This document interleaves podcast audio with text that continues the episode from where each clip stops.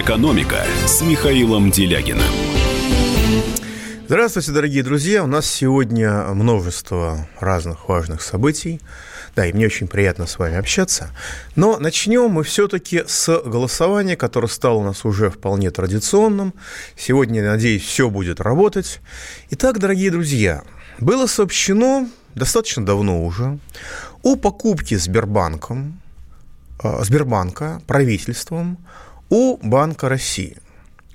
А, правительство, орган государственной исполнительной власти, покупает у Банка России, он, ну, раньше его называли Центробанк, многие так его называют по старой памяти Центробанк, хотя это неграмотно, а, который является государ, органом государственного управления, если, по крайней мере, верить, верить Конституции, о которой столько много разговоров в последнее время. В общем, покупает его за деньги, за 2,5 триллиона рублей. Мы поговорим об этом подробнее, чуть позже мы все это обсудим.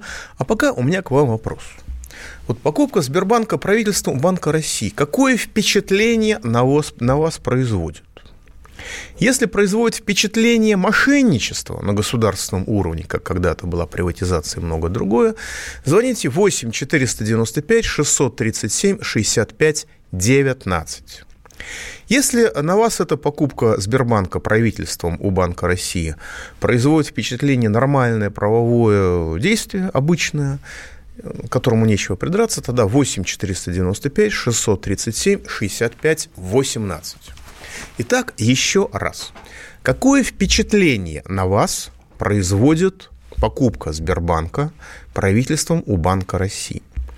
А, если мошенничество, звоните 8 495 637 65 19. Последние цифры 19. Если вы полагаете, что это нормальное правительственное обычное действие, нормальное правовое действие, 8 495 637 65 18. Последние цифры 1 8. И давайте заодно сразу примем замочку. Илья из Москвы в эфире.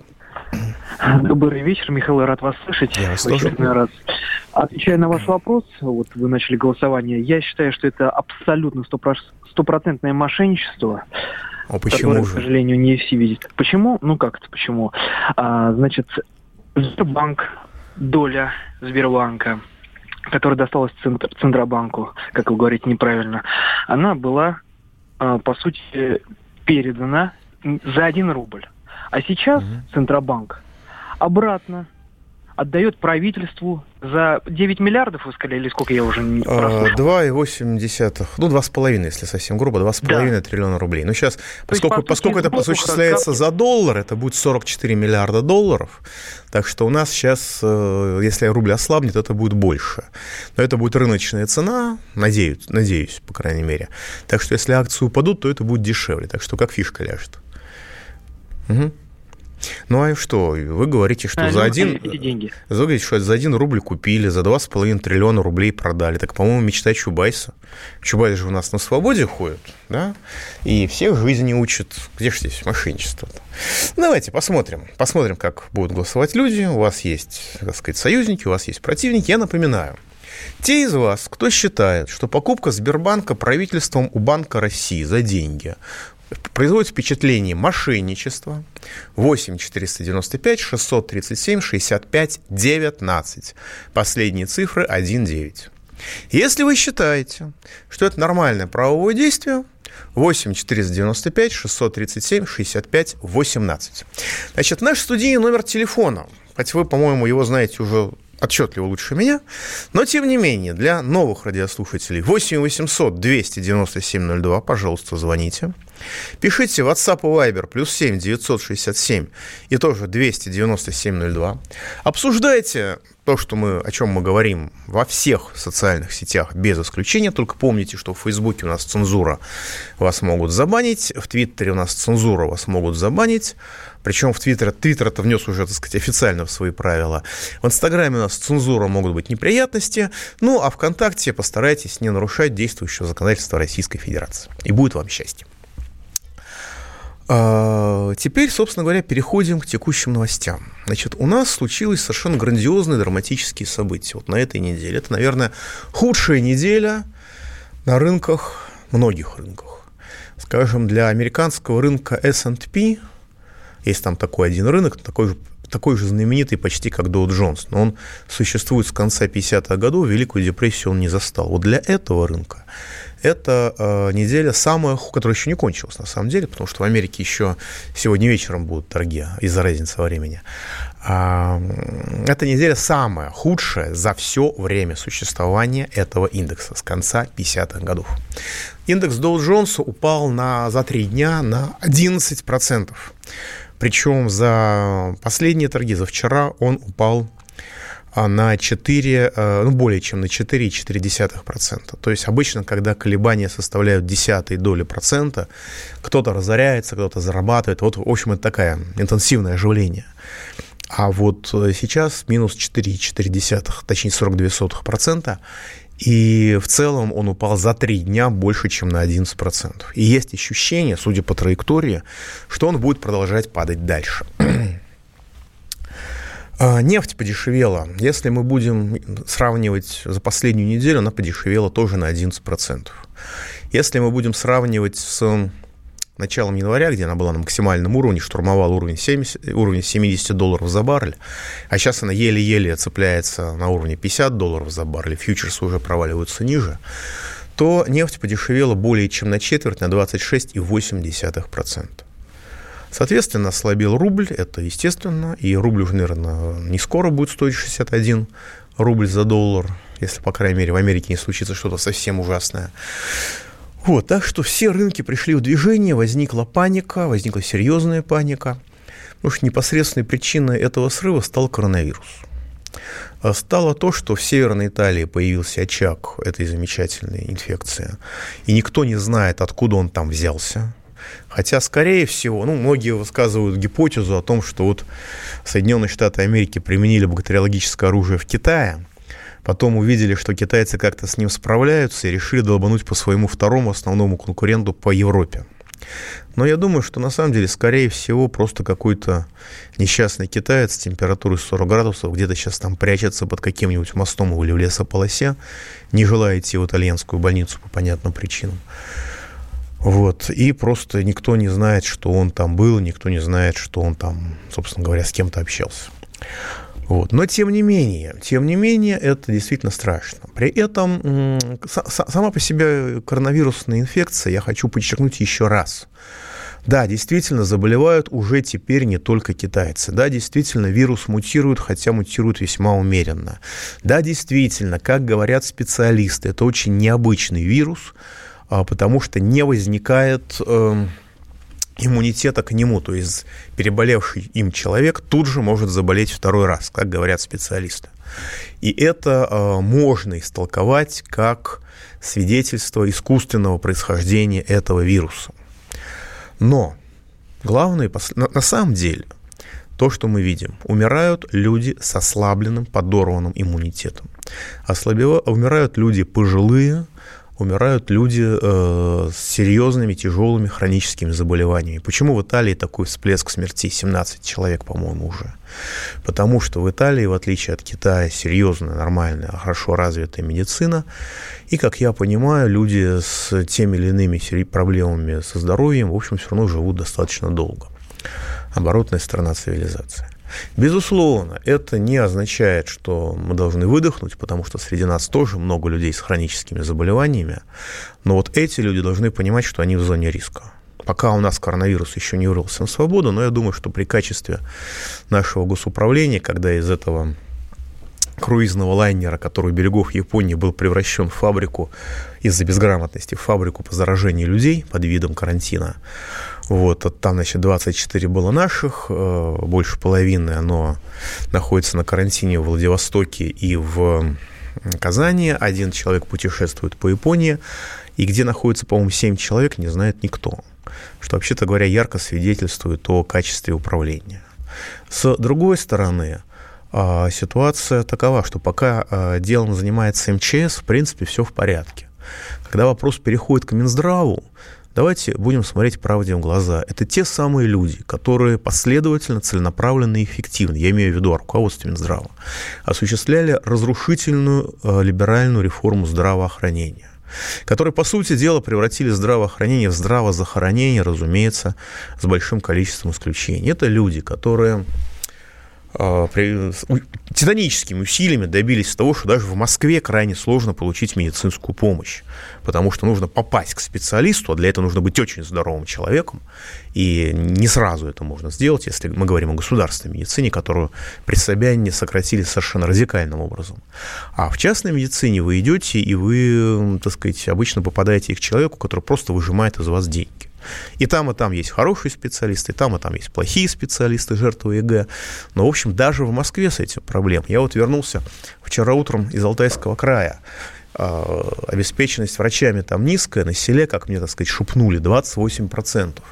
Понимаете, то есть э, почти три четверти людей гарантированно не, мог, не могут получить медицинскую помощь, если что. А если коронавирус? А если что-то серьезнее коронавируса? Потому что мы понимаем, что есть, что большинство болезней намного серьезнее, так сказать, коронавируса. Пример из жизни. Село в 60 километрах от Барнаула. Большое, 2800 человек. А, хорошее предприятие, хорошие работы, хорошая зарплата. Народ разбегается. Почему? Нет учителей, которые готовы работать в школе. Школа стоит, так сказать, простаивает, потому что за 12 с чем-то тысяч рублей на полторы ставки работать невозможно. И врач принимает терапевта два раза в неделю. Это невозможно. Пауза будет короткой. Где Антонов? Где Миша? Где Антонов? Где Антонов? Михаил Антонов. Куда он делся? А я никуда не делся. Теперь каждый день с полудня до 15 часов по московскому времени я с вами, а вы со мной. Политика, экономика, мировые и региональные новости, музыка – все это в программе WhatsApp страна. Так что встречаемся в эфире. «Экономика» с Михаилом Делягиным. Итак, дорогие друзья, продолжаем. Продолжается наш опрос. Вы реагируете очень, так сказать, энергично. А, напоминаю, вопрос следующий.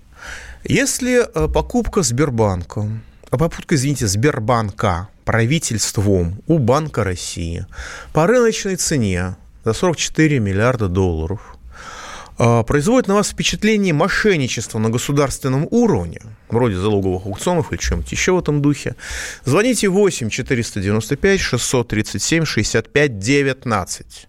Мошенничество, последние цифры 19. Если это производит на вас впечатление нормального правового действия, звоните 8 495 637 65 18. Последние цифры 18. Еще раз. Если это производит на вас впечатление мошенничества, 8 495 637 65 19. Если для вас это нормальное правовое действие, нормальная мера управления государством, 8 495 637 65 18. Голосование продолжается. Наш студийный номер телефона 8 800 297 02. WhatsApp и Viber пишите. Плюс 7 967 297 02. Мы продолжаем. Я хочу сказать, что коронавируса бояться не надо. И точно так же пока не надо бояться экономической катастрофы. Нужно предпринимать усилия, на, направленные на рост иммунитета, как во время обычной сезонной эпидемии гриппа. А, что я могу посоветовать? Ну, есть, так сказать, средства повышения иммунитета, есть противогриппозные средства, э, и, так сказать, инфлюцит в таблетках – это реальная вещь, которая очень здорово помогает. Это не, фуф, не фуфломицин. Это то, что, чем я спасаюсь уже, наверное, лет 10. А в жидком виде на меня не действует никак, а вот в таблеточках очень даже хорошо работают. А, но самое главное – это обычные меры гигиены, то есть камфорный спирт утром и вечером вот выходите на улицу, обтерлись надбровные дуги, э, уши, э, и, так сказать, э, ноздри протерли. Или другой вариант, носоглотку промыть раствором обычного хозяйственного мыла, такого коричневого в струпьях, или дегтярного мыла. Лучше, но болезненней. Вот. Естественно, есть чеснок. Вот носоглотку промывайте камфорным спиртом, протираться, когда выходите из дома, когда возвращаетесь с улицы. И верхнюю часть, так сказать, груди протирать комфортным спиртом, комф, комфортным спиртом и верхнюю часть спины. Это вещь, которая работает. Это вещь, которая во время войны людей спасала и, и сейчас спасает до сих пор. А, что касается ситуации с разрухой в здравоохранении, здесь действительно ничем мы, ничего мы сделать не можем. Это государство, это новые феодалы, которые рвут на части все, до чего не могут дотянуться. По крайней мере, такое впечатление возникает от их официальной политики. Вот. А, я не буду приводить чудовищные примеры, потому что подозреваю, что каждый из вас может привести более крутые примеры, чем, те, чем то, с чем сталкивался я в Москве. Но э, есть еще некоторые проблемы, связанные с коронавирусом. Почему все, так сказать, рынки посыпались? Не только потому, что новый очаг в Северной Италии. Южная Корея и Иран всем, в принципе, не очень значимы. Северная Италия – это уже удар по всем, уже Германия объявила о том, что они стоят на пороге эпидемии.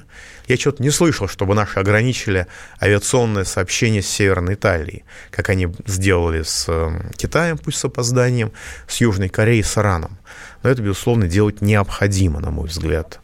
Вот. Но при этом нужно понимать, что у нас полностью уничтожена... У нас при советской власти была не очень развита фармацевтическая промышленность, но ее уничтожили еще сильнее. Мы сегодня являемся как страна, как народ полигоном для глобальных фармацевтических компаний по испытанию частью часто непроверенных лекарств скажем, когда за российскую разработку выдается за разработку израильская, человек лечится от псориаза и не знает, что А – это экспериментально неотработанное лекарство, а Б, что у него есть мелкая побочная специфика, э, склонность, э, он э, стимулирует суицидальные намерения. Вот есть такая мелкая побочное следствие. То есть это очень сложно, это серьезно, это опасная сфера. И э, если сейчас вдруг кто-нибудь изобретет вакцину от коронавируса, хотя по понятным причинам, скорее всего, ее разработать не удастся, потому что нет иммунитета, не возникает, не, формули, не формируется иммунитета, как говорят специалисты. Но это опять-таки может быть неподтвержденная информация. Если э, сделают лекарство от коронавируса, мы, скорее всего, производить его не сможем. И купить не сможем, потому что другие страны будут раскупать, и страны-производители будут в первую очередь направлять, так сказать, это лекарство на внутреннее потребление. Это ужасная ситуация. И чего ж там говорить, когда не могут наладить даже производство медицинских масок? Китайцы просто, просто глумятся. Говорят, что, ребята, вы э, не можете, э, так сказать, этими миллиардами развернуть производство этих простейших изделий, несложные, которые, там, сказать, защит, э, защит, ну, больше напоминают противогазы, а обычные, самые марлевые медицинские маски. А китайцам очень сложно объяснить, э, что наше государство, в отличие от китайского, российских производителей уничтожает и вымаривает системно и последовательно. Когда глава налоговой службы возглавляет правительство, то понятно, что порядочка будет больше, а вот что будет с производством, я думаю, мы скоро увидим. Давайте примем еще звоночек. Валентина из Москвы в эфире. Да, да. Здрасте. Здравствуйте, Михаил. Здрасте. Я вот по поводу э, Сбербанка. Почему я считаю, что это все-таки очередная афера? Значит, когда у меня дочь проходила процедуру банкротства, э, значит, с нее должны были списать 850 тысяч. Итоговый СМС после процедуры банкротства, которая пришла к ней на телефон, мы ужаснулись. С вас было списано 45 миллионов. Мы, конечно, эту Ничего смс себе. Это как Да, это? запомнили ее.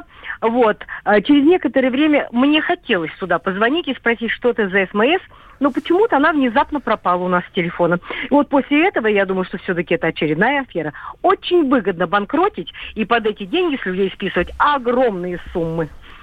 Только понятно. неизвестно, кто потом эти банку возмещать будет эту сумму. Вот это вот, вот это я считаю Я-. Я просто не понял. Ну, конечно, приятно, что есть люди, которые могут спокойно заплатить 45 миллионов рублей. Вот, ну ладно. Как-то, э, да, душевно. Но это, но это скорее компьютерное мошенничество. Не факт, что это смс даже из Сбербанка и приходило, потому что сейчас умеют подделывать и смс, и телефонные звонки. Если вам звонят с номера 900, даже, я боюсь, что это не всегда, не стопроцентно, что это будет звонок именно из Сбербанка или, из, так сказать, из другого вашего банка. Так что здесь нужно обязательно перезванивать. Я должен вам сказать, потому что появились вот такие уже махинации. Давайте еще звоночек примем. Василий из Ешкаралы, вы в эфире. Э, Добрый вечер. Здрасте. Я по поводу медицины хотел бы э, вас поддержать. Вот я город Ишкрова, Республика Марьел, Да, это да. наша столица. Вот э, мне надо было лечь супруге в больницу. Э, она пошла в городскую поликлинику, чтобы взять направление. Э, что уж тут говорить, она целый день в четвертой поликлинике открывала только карточку. День. Целую неделю она сдавала анализы, чтобы ей дали направление в больницу. О каком медицине можно вести речь. Человек за неделю может умереть 20 раз. Не говоря уже о том, что во многих, при многих заболеваниях э, речь действительно идет на дни, а то и на часы. Может быть такое ухудшение, что в больницу-то положат, но уже в совершенно другом состоянии. Понимаете, я хочу обратить внимание на то, что вот Василий сейчас привлек внимание наше с вами к очень важной вещи. Не просто человеку неделю мутарили по разного рода бюрократам. Его еще заставляли сдавать анализы и так далее. Даже если он сам за эти анализы не платил, это э, за счет государства. У нас умудрились объединить эти либеральные реформаторы худшие черты платной э, медицины с худшими чертами бесплатной медицины. Что самое страшное в платном здравоохранении? Что из людей сосут деньги, из людей выкачивают деньги и навязывают им виды лечения, которые им не нужны, а то и очень часто вредны. Приходит человек с проблемой, которую можно решить неинвазивным путем. Ну, грубо говоря, аритмия в сердце, сейчас делается дырочка в вене, запускается в сердце зонд, прижигается нужный кусочек, маленький, и, так сказать, проблема решена на 3, 4, на 5 лет. При этом человек сидит, но только кофе не пьет. Да? Чай, чай можно пить. Разговаривает с хирургом, который все это делает, смотрит, значит, на цветном экране, листает журналы, даже, так сказать, у него только там местный наркоз на руке, где, значит, это дело к нему вену, в вену входит. Или в артерию, я не специалист в этих вопросах. Но это, эти технологии есть. И людям с этим диагнозом навязывают тяжелейшие операции, когда располасывают всю грудную клетку, и превращают людей даже в случае успешного исхода операции в инвалида, на самом деле. Не потому, что там хирург любит резать, не потому, что кто-то не знает, что есть современные технологии, а потому, что эта операция стоит в десятки раз дороже. Да, эти деньги платит не человек. Эти деньги высасываются из бюджета. Но даже значительная часть бесплатной медицины научилась сосать деньги из бюджета. И людям навязывают то, что им на самом деле не нужно. Ну, в данном случае, наверное, анализы были нужны. Но вообще говоря, в платной клинике анализы делают, ну, простые, за полдня. То есть вот утром я сделал, мне, мне, уже, мне уже в обед высыпались, э, так сказать, простые анализы. Сложные анализы, ну, там, день. Не какие-то там, где нужно там что-то высевать, ну, там, два дня максимум. То есть, понимаете, а, а очень часто эти анализы и не нужны. Их просто, ну, что понятно, какой у человека диагноз, что с ним происходит. А это делают просто для того, чтобы вытащить деньги даже не из человека, из бюджета.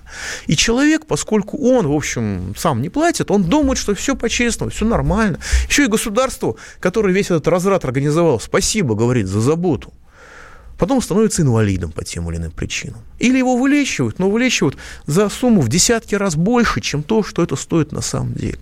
Вот это катастрофа, которую нельзя простить, прости господи, организаторам этого здравоохранения. Пауза у нас будет короткой. Пожалуйста, не переключайтесь. Очень интересно у нас сегодня будет обсуждение.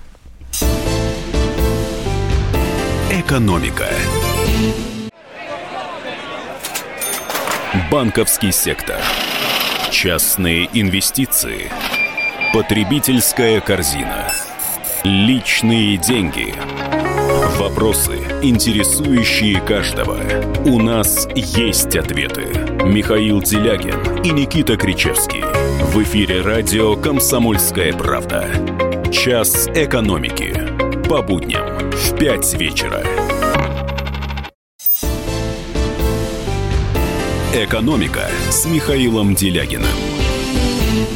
Итак, дорогие друзья, продолжаем. Но вот пришло сообщение, не могу не прочитать, 4027. Город Ижевск. Отцу 83 года. Э, температура 38,5, ну, наверное, еще что-то. Инвалид первой группы по зрению. Вызвали скорую. Сказали, неизвестно, когда приедут. Много вызовов. Вызвали в 14 часов, сейчас в Ижевске 19 час, никого. Вот, пожалуйста, как работает скорая в столице Республики Удмуртия. Понимаете, не в райцентре, не в селе, столице субъекта федерации, не самого бедного, между прочим, и не самого скверно управляемого. Да, действительно, вы правы, пишете 0100, еще перекись в нос помогает для повышения иммунитета, для защиты от, э, ну, от вирусов, но на самом деле хозяйственное или дегтярное мыло лучший комфортный спирт. А вот хреновуха не сработает, потому что даже китайцы сами говорят, что для того, чтобы вот, э, как бы стимулировать организм от коронавируса, должно быть больше 55 градусов. А, извините, такие напитки в значимых масштабах пить нельзя. Просто нельзя по медицинским показаниям. Давайте примем звоночку. Владимир Саратов. Да, Владимир Саратов, вы в эфире. Добрый вечер. Добрый Михаил вечер. Геннадьевич, Добрый вечер, да. Вы, вероятно, помните, как Мишустин в начале февраля давал рекомендации э, банкам России как уменьшить э, ну, процентную ставку по кредитам. Да, помню, по ипотеке, да. Да, вот э, теперь, если Сбербанк перейдет в его руки, ну, в руки правительства, вот он может нам показать на практике все свои рекомендации, притворить в жизни. Поэтому я считаю, что Сбербанк э, правильно переходит в руки э, правительства. А я ему могу еще дать рекомендацию свою. Вот Понятно. Герман Греф, Герман Греф э, значит, довел э, доходность Сбербанка до почти до триллиона рублей в прошлом году, вы помните, наверное. Угу. Ну вот, снизить э, процентную ставку по кредитам, уменьшить доходность, чтобы не грабить э, население, и довести свой э, этот самый доходность там до 3-4% в год. Понятно, спасибо большое. Только маленькая поправочка. Все это было очевидно еще 20 лет назад. Ну, на самом деле, еще 30 лет назад. И э, Сбербанк все это время был государственным. Как был государственным, так он и остается. Да, товарищ Мишустин не имел возможности им руководить. Имели, руководить. имели возможность руководить другие товарищи Мишустина, в том числе действующий президент. Формально Банк России не подчиняется президенту, но я могу сказать по опыту что э, рекомендации президента Российской Федерации руководство Банка России выполняет значительно лучше, добросовестнее, надежнее, быстрее, все что угодно, чем прямые приказы президента выполняет правительство Российской Федерации. Причем это не зависит от того, кто является президентом, кто является главой правительства, кто является главой э, Банка России, это не важно. Это такая некоторая институциональная особенность в нашем государстве и даже в нашем обществе. Мы просьбы выполняем лучше, чем приказы. А, и если бы кто-то всерьез хотел снизить процентную ставку по кредитам хотя бы одного только Сбербанка, это можно было бы сделать и до этого. Передача, перекладывание Сбербанка из одного кармана в другой на ситуацию, к моему глубокому сожалению, не влияет. Вот замечательный, замечательный звонок, замечательное сообщение пришло от 28-88. Человек пишет, наверное, суд должен определить, мошенничество это или нет, а наше мнение никто не спрашивает. Дорогой коллега, я понимаю, что для вас я, наверное, никто, но все-таки вот я ваше мнение спрашиваю. И буду рад, если вы его скажете в форме голосования или в форме сообщения. Лучше в форме голосования. Не уверен, что я все сообщения сегодня смогу прочитать даже содержательно, потому что их очень много. Значит, э, если, вы, если на вас производит впечатление покупка, покупка Сбербанка правительством у Банка России, если это производит впечатление мошенничества на государственном уровне, 8 495 637 65 19. Если это производит на вас впечатление нормального правового действия, 8 495 637 65 18. Вот я вас спрашиваю. А сейчас примем звоночку. Василий из Москвы в эфире. Алло. Здрасте. Здравствуйте. Разрешите выразить вам глубочайшее уважение и благодарность за ту работу, которую вы проводите. Mm, спасибо а большое. Хотел сказать по Сбербанку. Это, думается, вещи одного ряда. У нас два года назад прыгнул курс в полтора раза. Ну, видится так. У нас слишком отросла шерсть, и это стадо стали стричь. Просто валюта в полтора раза прыгнула курс, и никто даже не объяснил, почему, от чего и как это влияло на экономику. А ведь деньги изымаются у нас. Практически Запад а получает э, в полтора раза дешевле природные ресурсы. У нас остается в полтора раза меньше денег. Вот. И западные все страны, их жители легче могут воспользоваться теми благами, что есть э, в России, скажем. Вот. В то же время, так сказать, у нас э, не может э, не вызывать э, и сегодняшнее вот это вот э, действие, я бы даже сказал, определенная сфера, потому что второй раз так валюты не будут ронять, теперь за этим смотрят. Нашли другой способ, потому что Центробанк сегодня и народное тело у нас, э, значит, в стране. И понятно, что просто отсасываются средства, ну, в таких объемах. Вот. И больше ничего. Это просто искусственное мероприятие.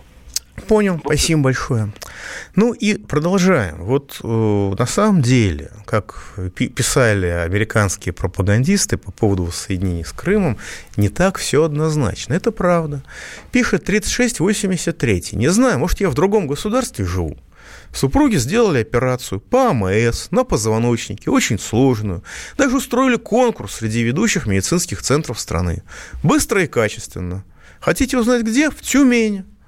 Ну, дальше он как-то оборвал сообщение, но тем не менее, не, тем не менее, у нас есть очень много хорошего в системе здравоохранения.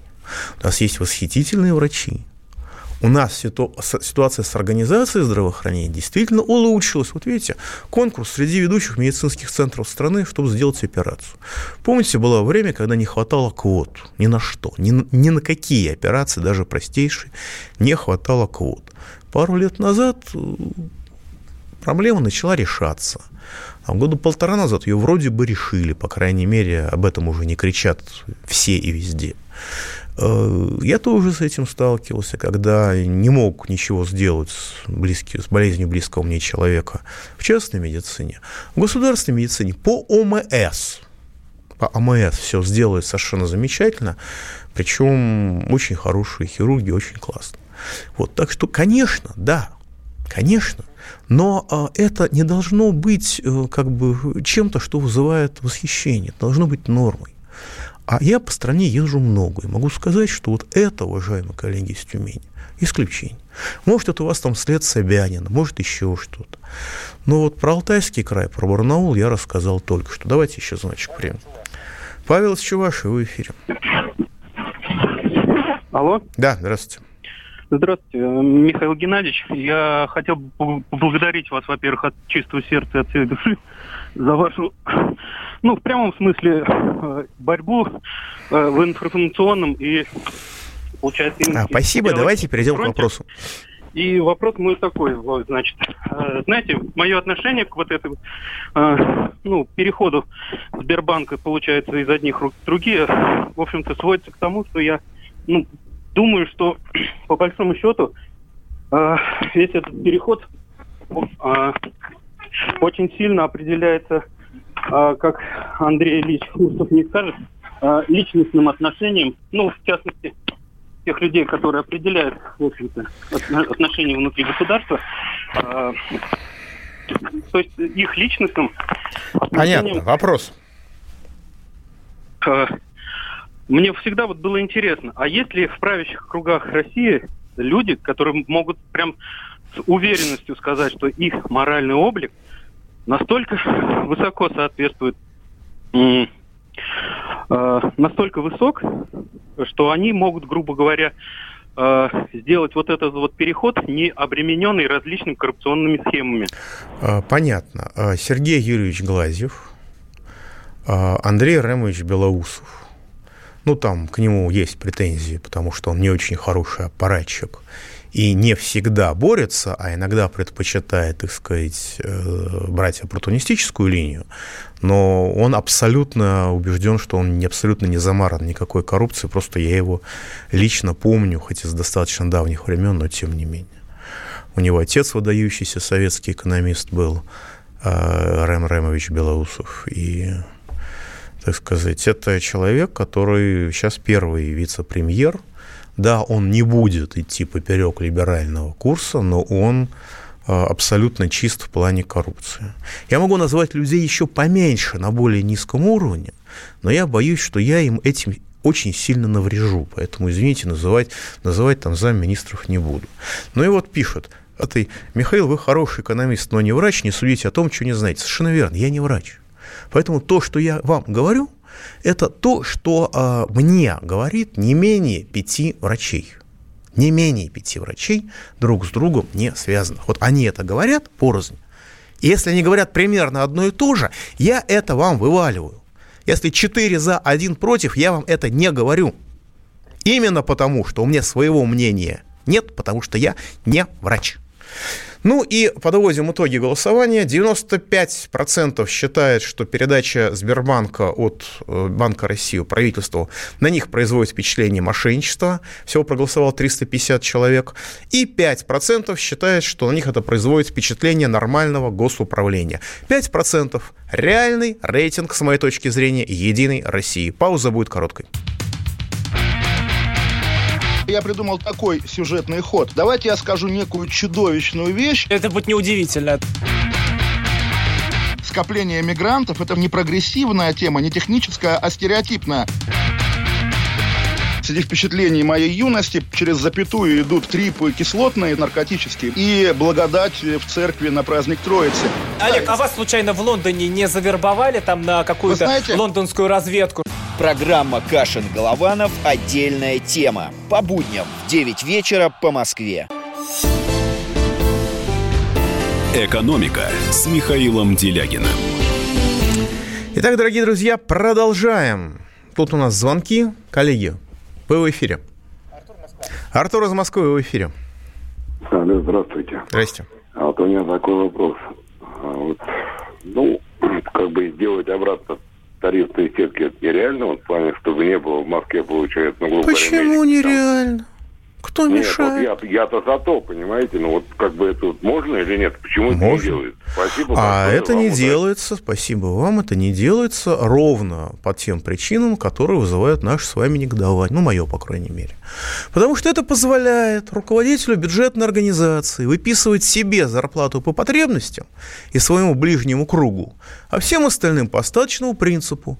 Да, от этого дела страдает чудовищно, но людям приятно быть богатыми – и они со своими друзьями в органах государственной власти, общаясь, убеждают их в том, что нужно избавиться от проклятого социализма, нужно избавиться от избыточного государственного регулирования, нужно избавиться вообще от защиты трудящихся. И поскольку в целом идеология, как я понимаю, этого государства новофеодальная, да, как это еще нужно крепостных бы, душ по 150, и все хорошо, как в анекдоте, то, соответственно, мы и видим то, что происходит. А ввести бюджетные сетки, да, конечно, сложно их разработать. Но, во-первых, есть организации, которые с советских времен не изменились, что называется, с полочки старые возьмите и, так сказать, примените, а новые, ну, ну сколько нужно, чтобы разработать. Полгода, так сказать, тщательная научная проработка. Без научной проработки квартал. Дальше квартал испытаний, смотреть, как, как это идет – так сказать, допустим, еще три квартала, так сказать, доработать и вперед из песни. В чем проблема? Давайте еще звоночек примем. Константин Перми. Константин из Перми, вы в эфире. Да, здравствуйте. Здрасте. А, Михаил столкнулся с таким, такой проблемой. Родственники инвалид первой группы. А вот начали оформлять это все, и проблема такая. Наше государство платит ухажеру, который ухаж... ну, ну необходимый ухажер, вот. 1200 рублей в месяц. Так? Круто.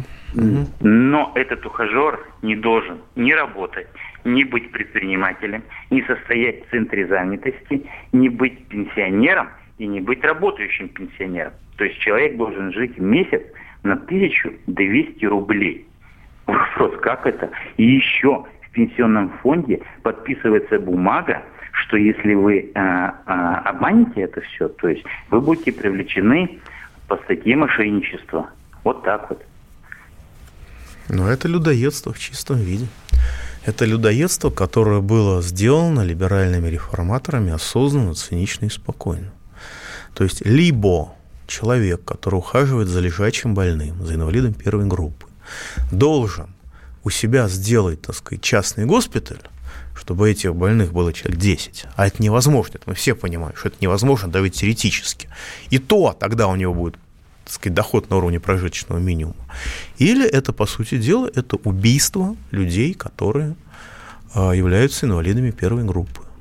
Потому что любая помощь им, признанная государством, а, будет этим государством жестоко, беспощадно караться. Это чудовищно. Да, Артем из Питера, вы в эфире. Алло, здравствуйте. Да, здрасте. А, такой вопрос. Вот вы знаете, что пособие, которое Путин назначил от э, полутора до трех лет да. и от трех до семи лет, они выплачиваются из мат-капитала. То есть они выплачиваются не из бюджета, они выплачиваются из материнского капитала? Да. И эта тема, она как бы нигде не поднимается, не муссируется. То ли Путин об этом не знает. Спасибо, я об этом... это сознательно. Не знал. Можете вам под себя прийти, проверить вам подтвердят. Нет, я понял. То есть я слышал какие-то разговоры на эту тему, но я не мог себе этого вообразить. То есть, понимаете, ведь пособие, по сути, пособие – это то, что платит государство, это то, что платит из бюджета. И если оно из мат-капитала это выплачивает, ну, это означает, что просто эти деньги можно потратить чуть раньше. Но это тоже, в общем, производит впечатление мошенничества. Ну, на мой взгляд, это просто мошенничество в чистом виде. Когда мы рассказываем вам, что это материнский капитал, на самом деле это пособие. Вот. Ну, вероятно, что я могу сказать? Мошенники, вероятно, не могут не мошенничать. Странно от них ждать чего-то другого.